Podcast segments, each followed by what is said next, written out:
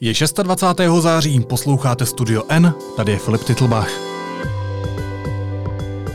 Dnes o tom, že v Dánsku mají recept, jak deradikalizovat muslimské bojovníky a o tom, jak se podle ministerského dokumentu mění klima v Česku.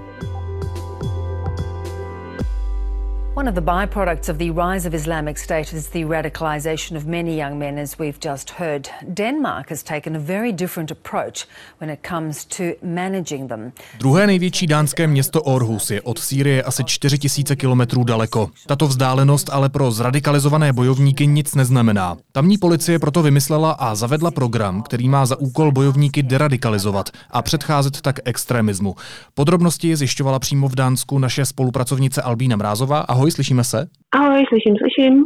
Albíno, ten program, o kterém budeme mluvit, vymyslel jeden konkrétní policista, jmenuje se Alan Orslev. So what we do is try to contact these uh, persons and counsel them not to go to Syria, because according to the Danish law, it's not illegal to go to Syria. Jak přesně ten program funguje? Ten program funguje tak, že uh, vlastně policie se snaží najít uh, zradikalizované lidi. A ve chvíli, kdy je odchytne, tak jim dodá mentory a psychologii a vlastně snaží se tuhle tu radikalizaci napravit. Jaké jsou zatím výsledky toho programu? Už jsou známá nějaká čísla?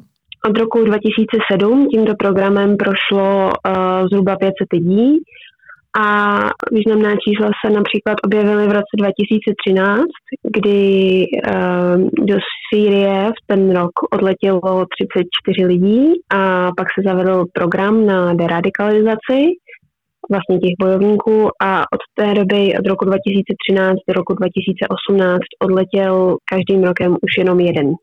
Ty v tom svém textu popisuješ případ eh, jednoho z nalezenců, říkáme mu třeba Ahmed. Jaký je jeho příběh? Mm-hmm.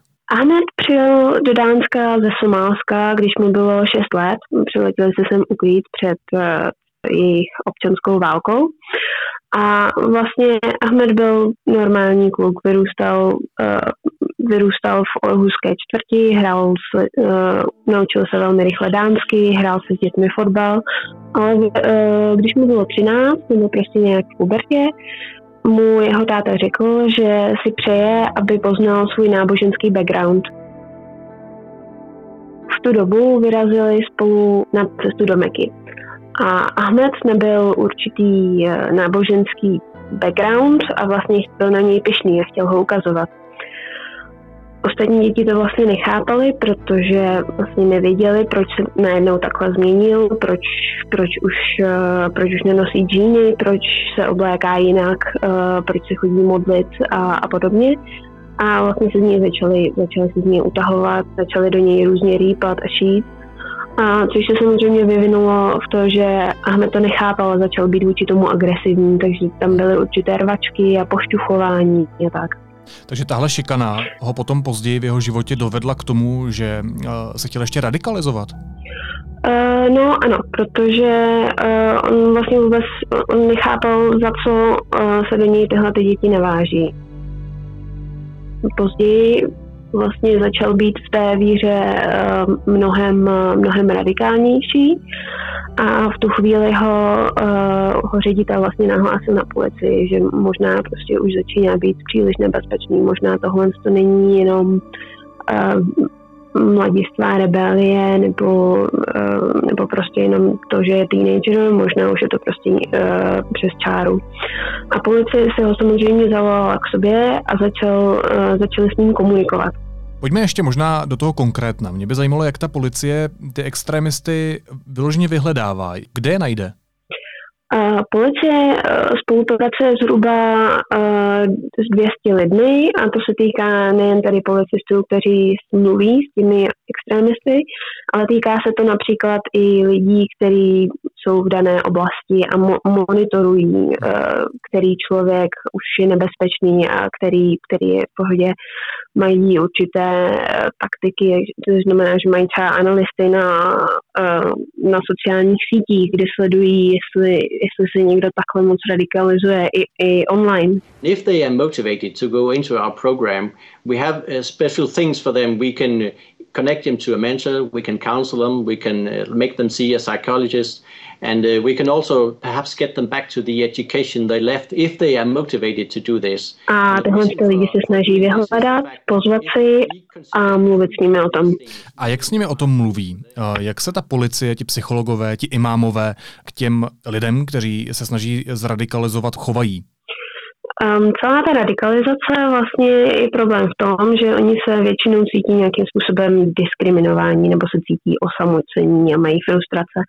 A policie, co dělá, je to, že jim vlastně dodá imámy a psychologi a, a další lidi, eh, kteří jim vysvětlí, že takhle se k ním ale nechovají všichni, že je to určitá skupinka, snaží se je třeba eh, dostat z té situace, ve které jsou, aby pochopili, že tohle to není, eh, že celá společnost si o nich myslí, že oni jsou špatní muslimové. Hmm.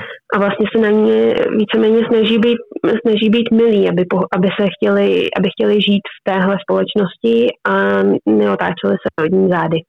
Takže to, co v tomhle případě pomáhá, jsou prostě pozitivní emoce. Ano, přesně tak. Když se zbavila eh, s lidma přímo ve městě v Orhúzu, tak jak oni vnímají tenhle program? Tak samozřejmě je tady kolem toho velká kontroverze na téma, jak se máme chovat k lidem, který, eh, kteří tu s námi možná být nechtějí, ale v tom Orhusu s lidmi, eh, které jsem potkala, tak ti mají zatím za to, že pokud to funguje, tak, tak to dělejme. Albíno, ještě poslední otázka. Proč se zrovna v Dánsku daří radikalizaci muslimských bojovníků? Na to není úplně dobrá odpověď, ale v podstatě se dá říct, že um, většina, většina lidí, kteří, kteří se tu radikalizují, mají určitý blízkovýchodní nebo, nebo africký background. Což znamená, že uh, oni sem většinou uh, přijeli s jejich rodiči v 80. letech jako, jako uprchlíci z těchto zemí a neumí se najít sami sebe, neví, jestli chtějí jít uh, křesťanskou cestou, kterou by možná šli doma, nebo jestli chtějí být dánové a zažívat si tady hygge a všechno možné. Uh, což znamená, že uh, oni neumí sam, sami sebe najít a velmi často jsou z toho frustrovaní, jsou osamocení a, a dánové, někteří dánové na ně nahlíží tak, jako že oni jsou tady cizinci, mm-hmm. ačkoliv vlastně nejsou. Ty jsi zmínil zajímavé slovo hygge. Pojď ho ještě vysvětlit.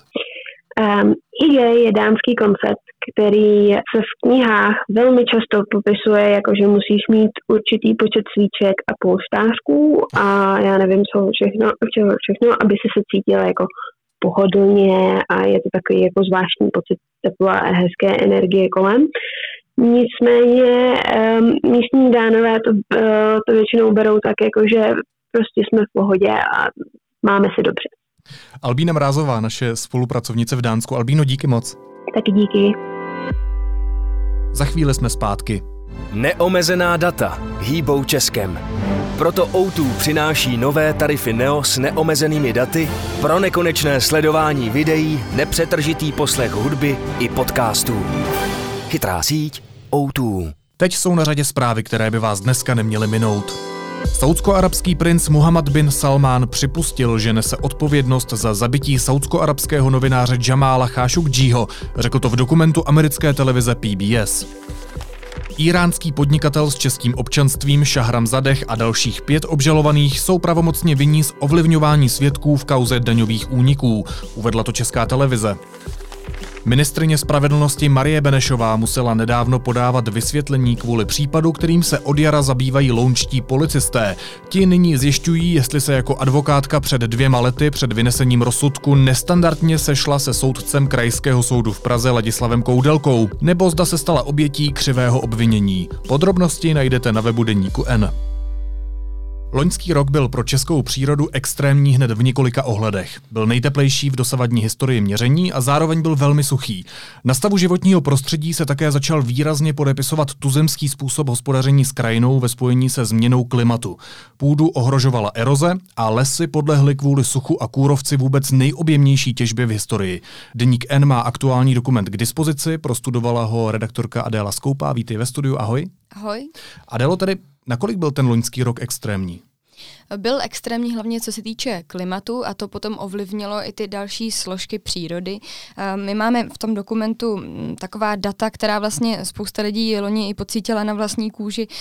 To jsou ty extrémní teploty, kdy vlastně průměrná teplota vzduchu byla nějakých 9,6 stupňů Celsia, což je o 1,7 stupně víc než je normál. A Česko zaznamenalo mimořádně dlouhé léto. Vyskytlo se zhruba 71 letních dní, což bylo nejvíc v historii měření. A když jsem se potom bavila vlastně s klimatologií o tom, eh, jak to vypadalo letos v létě, tak eh, to bylo vlastně ještě extrémnější. A kromě toho, co popisuješ, tak objevily se ještě nějaké trendy, které třeba v minulosti nebyly tak viditelné, že jsme si jich třeba ani nevšimli? Tak kromě těch vysokých teplot tady máme dlouhotrvající sucho, který vlastně je trendem, který není pro nás úplně nový. Všímáme si ho třeba posledních pět let, ale v souvislosti s tím suchem se nám v krajině objevují uh, různé události, takzvané erozní události, uh, které dřív nebyly tolik zaznamenávané. Uh, to jsou vlastně situace, kdy z pole například déšť nebo vítr spláchne, sfoukne ornici nebo prostě půdu, na které by se daly pěstovat. Takže to rostliny. zaznamenávají i naše zemědělci. Ti to určitě zaznamenávají a my jsme měli někdy zhruba kolem roku 2010 takových událostí nahlášených jenom sedm a v loňském roce to bylo zhruba 271. To znamená, že nemusí to vypovídat jenom o tom, že těch událostí je víc, ale i taky uh, o tom, že si lidé víc všímají přírody okolo sebe a upozorňují na to více. Jsou si vlastně vědomí toho, že ty přírodní změny, které se tady odehrávají a to hospodaření, které vlastně se na našich polích uskutečňuje, nějakým způsobem ovlivňuje tu přírodu. Jaká část krajiny, té české krajiny, se podle uh, zprávy, kterou si pročetla, ničí nejvíc? Tak je tam popisováno, že se ničí lesy, což eh, vidíme vlastně všude okolo sebe. A právě ta zemědělská půda, jak jsem zmiňovala, eh, ty lesy eh, zažívají opět dlouhotrvající kurovcovou kalamitu. Loni jsme zaznamenali vůbec nejobjemnější kalamitní těžbu v historii a letos podle aktuálních čísel to vypadá, že to bude ještě vyšší. Hmm. Na druhou stranu třeba vidíme, že se lesy mění, že uh, se tam odehrává nová výsadba, jenomže ta je zase ohrožovaná okusem zvěře, že vlastně zvěř ničí ty mladé sazeničky. Mm-hmm.